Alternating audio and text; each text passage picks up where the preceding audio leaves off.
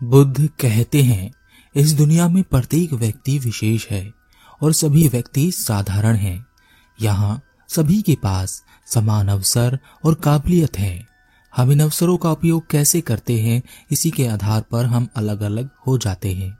किसी ने पूछा है कि जब दुनिया में कोई बुद्ध पुरुष आता है या महान व्यक्ति आता है तो उसकी घोषणा पहले से ही हो जाती है। उसकी भविष्यवाणी होने लगती है। उसके लिए सबको प्रतीक्षा रहती है, जैसे बुद्ध के लिए पहले से भविष्यवाणी की गई थी। परंतु हम तो साधारण लोग हैं।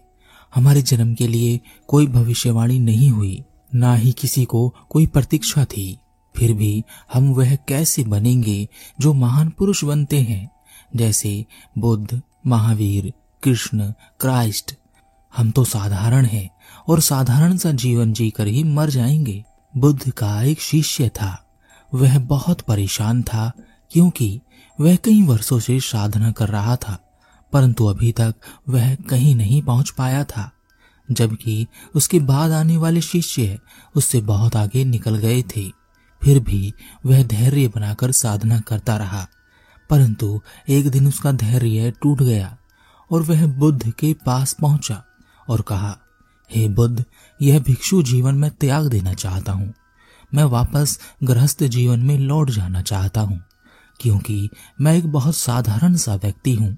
मैं इस काबिल नहीं हूँ कि मैं बुद्धत्व को प्राप्त कर सकूँ। बुद्ध मुस्कुराए और कहा, तुम्हें ऐसा क्यों लगता है कि तुम बुद्धत्व प्राप्त करने के लायक नहीं हो? शिष्य ने कहा, कहते हैं कि हज़ारों वर्षों में कोई एक बुद्ध होता है। और उसके लिए तो पहले से कई भविष्यवाणी की जाती हैं। उसकी कुंडली में ऐसे योग होते हैं कि वह एक बुद्ध बन सकता है, जैसे आप खुद। पर मेरे बारे में तो ऐसा कुछ भी नहीं है। मैं तो एक बहुत साधारण सा व्यक्ति हूँ। बुद्ध ने कहा, और तुम्हारे गुरु भाइयों का क्या? जिनके बारे में कभी कोई भविष्यवाणी नहीं हुई, और वह बुद्धत्व की ओर मार्ग पर आगे बढ़ चुके हैं? शिष्य ने कहा वह सब इतने प्रभावशाली हैं कि आपकी छत्र छाया में, आपके मार्गदर्शन में इस मार्ग पर आगे बढ़ रहे हैं। परंतु मैंने देखा है, मेरे पास वह काबिलियत नहीं है। मैं इतना प्रभावशाली नहीं हूँ। कई वर्षों की साधना के बाद भी मैं वहीं का वहीं हूँ जहाँ पहले था। बुद्ध ने कहा, तुम यहीं रुको, मैं अभी आता हूँ। बुद्ध अपनी कुटी के अंदर गए और भीतर से अपनी मुट्ठी में कुछ बीज लेकर आए और शिष्य से कहा, तुम इन बीजों को देख रहे हो? इन बीजों को देखकर बताओ कि इन बीजों में से कौन वृक्ष बनेगा, कौन पौधा बनकर रह जाएगा और कौन बीज ही रह जाएगा? शिष्य ने बीजों को ध्यान से देखा और कहा, हे बुद्ध, यह सभी तो एक जैसे हैं। यह कहना तो असंभव है कि इनमें से कौन वृक्ष बनेगा कौन पौधा बनेगा और कौन बीज ही रह जाएगा? बुद्ध ने कहा, चलो, इनमें से एक बीज के बारे में भविष्यवाणी करो कि यह बीज बड़ा होकर वृक्ष बनेगा और इससे विशाल वृक्ष कोई और नहीं होगा। क्या तुम उस बीज को इनमें से ढूंढ सकते हो? शिष्य ने कहा, नहीं, इन बीजों में से उस बीज को ढूंढना असंभव है, जो सबसे विशाल और बड़ा वृक्ष बनेगा। बुद्ध ने आधे बीज शिष्य के हाथ पर रखकर कहा इन्हें ज़मीन में डाल दो और इनकी देखभाल करो। यह सभी अंकुरित होने चाहिए और पौधे बनने चाहिए और बाकी बचे आधे बीजों को एक ऐसी धरती पर डाल दो जहाँ पत्थर हो और उसकी देखभाल बिल्कुल मत करना। शिष्य ने ऐसे ही किया। एक महीने में वह सारी बीज जिनकी देखभाल शिष्य कर रहा था, अंकुरित होकर पौधे बन गए। शिष्य तथागत बुद्ध के पास आया। और कहा, हे बुद्ध, वह सारे बीज जो मैंने ज़मीन में डाले थे, सभी अंकुरित होकर पौधे बन गए हैं। बुद्ध ने कहा, अब एक वर्ष का इंतज़ार करो और देखो कि इनमें से कितने पौधे वृक्ष बनते हैं। शिष्य पौधों की देखभाल करने लगा। एक वर्ष बीत चुका था।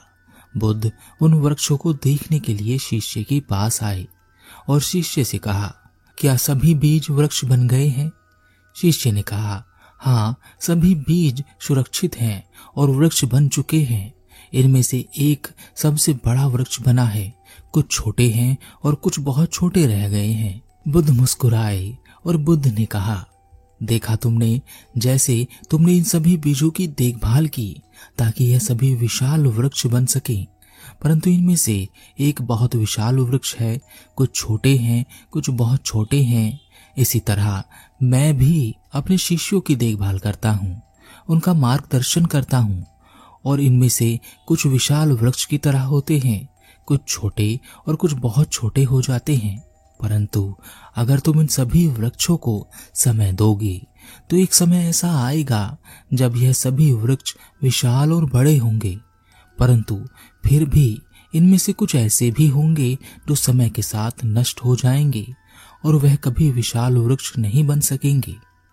जैसे तुम खुद, क्योंकि तुम अपने आप को समय नहीं देना चाहते, और दूसरे विशाल वृक्षों को देखकर अपनी काबिलियत को, अपनी शक्ति को कम समझ रहे हो, जबकि सभी बीज एक जैसे होते हैं, उनकी क्षमता एक जैसी ही होती है। अब मेरे साथ वहाँ चलो, जहाँ हमने बाकी बचे आधे बीजों को फेंक दिया था। बुद्ध शिष्य को लेकर उस स्थान पर पहुँचे। वहाँ पर तीन बहुत बड़े विशाल वृक्ष खड़े थे। शिष्य यह देखकर अचंभित रह गया और बुद्ध से कहा, इस पथरीली ज़मीन पर, जहाँ इन बीजों को ज़मीन पर लगाया भी नहीं गया था, उनमें से यह तीन विशाल वृक्ष कैसे बने? यह तो मेरे द्वारा लगाए गए वृक्षों से भी विशाल और बड़े हैं। बुद्ध ने कहा, मैं तुम्हें यही तो समझाना चाहता हूँ। सभी बीज की क्षमता बराबर होती है।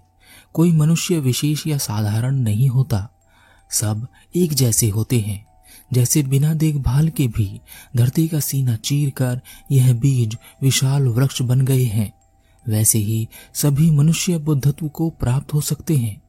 मनुष्य के पास इन सभी बीजों के मुकाबले बहुत ज़्यादा क्षमता है, क्योंकि वह खुद का पोषण कर सकता है, खुद की देखभाल कर सकता है।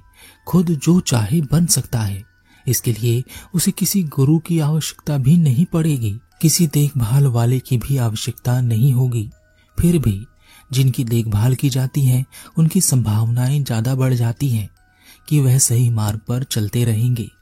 शिष्य को बुद्ध की बात समझ आ गई और उसने कहा, हे बुद्ध, आपने मेरी समस्या का समाधान कर दिया है। हम सभी एक ही शक्ति से पोषित हैं। हम सब में बुद्धत्व प्राप्त करने की काबिलियत है। मैं अपने आप को पोषित करूँगा कि मैं सही मार्ग पर चलकर अपने उद्देश्यों को प्राप्त कर सकूँ। वह शिष्य बिना यह सोचे कि उसके बारे में कोई भविष्यवाणी नहीं की गई, वह कोई खास नहीं है, वह तो साधारण सा है। अपनी साधना में लग गया। उसने ध्यान नहीं दिया कि उसके पहले या बाद में आने वाले शिष्य कहाँ पहुँच गए हैं।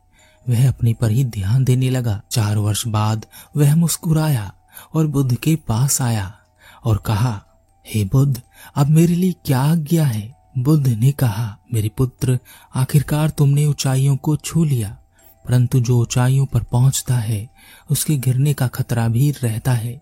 इसलिए अपनी जड़ों को मज़बूत रखना, अपनी पकड़ को बनाए रखना। मौसम बदलेंगे तरह तरह के प्रलोभन, लालच, वासना और कामना तुम्हें खींचने की कोशिश करेगी। उस आंधी में अपने आप को बचाना, तब तुम्हारे लिए इस मार्ग के दूसरे दरवाजे खुल जाएँगे और तुम आगे की ओर बढ़ सकोगे। और अब तुम पूर्व दिशा की ओर प्रस्थान करो। लोगों को तुम्हारी ज़रूरत है। जाओ और अपना कर्तव्य पूरा करो। हम सब भी यही सोचते हैं कि जो महान होते हैं, वह बहुत खास होते हैं। परंतु खास होने से पहले, महान होने से पहले सभी साधारण होते हैं, सभी एक जैसे होते हैं। हमारे पास यह क्षमता है कि हम जो चाहे हो सकते हैं, और हम वही होते हैं जो हम चाहते हैं, जो हमारी सोच होती है। फिर भी हम दूसरे की तरह होना चाहते हैं, अपनी तरह नहीं बनना चाहते। हमारा मन जो शरीर का केंद्र है, जो बहुत शक्तिशाली है, असीम शक्तियों के साथ यह आपके भीतर विराजमान है।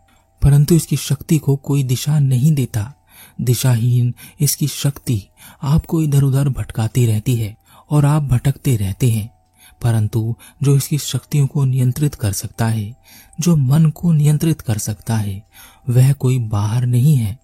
वह तो आप खुद ही तो हैं। तो आप फिर जो चाहे बन सकते हैं। और आप जो चाहते हैं, वही तो बनते हैं। आपको बनाने और बिगाड़ने वाला कोई बाहर नहीं होता। आप खुद ही होते हैं। सभी बीज की क्षमता एक जैसी है। तो अपने आप को कम या साधारण समझने की गलती मत करना।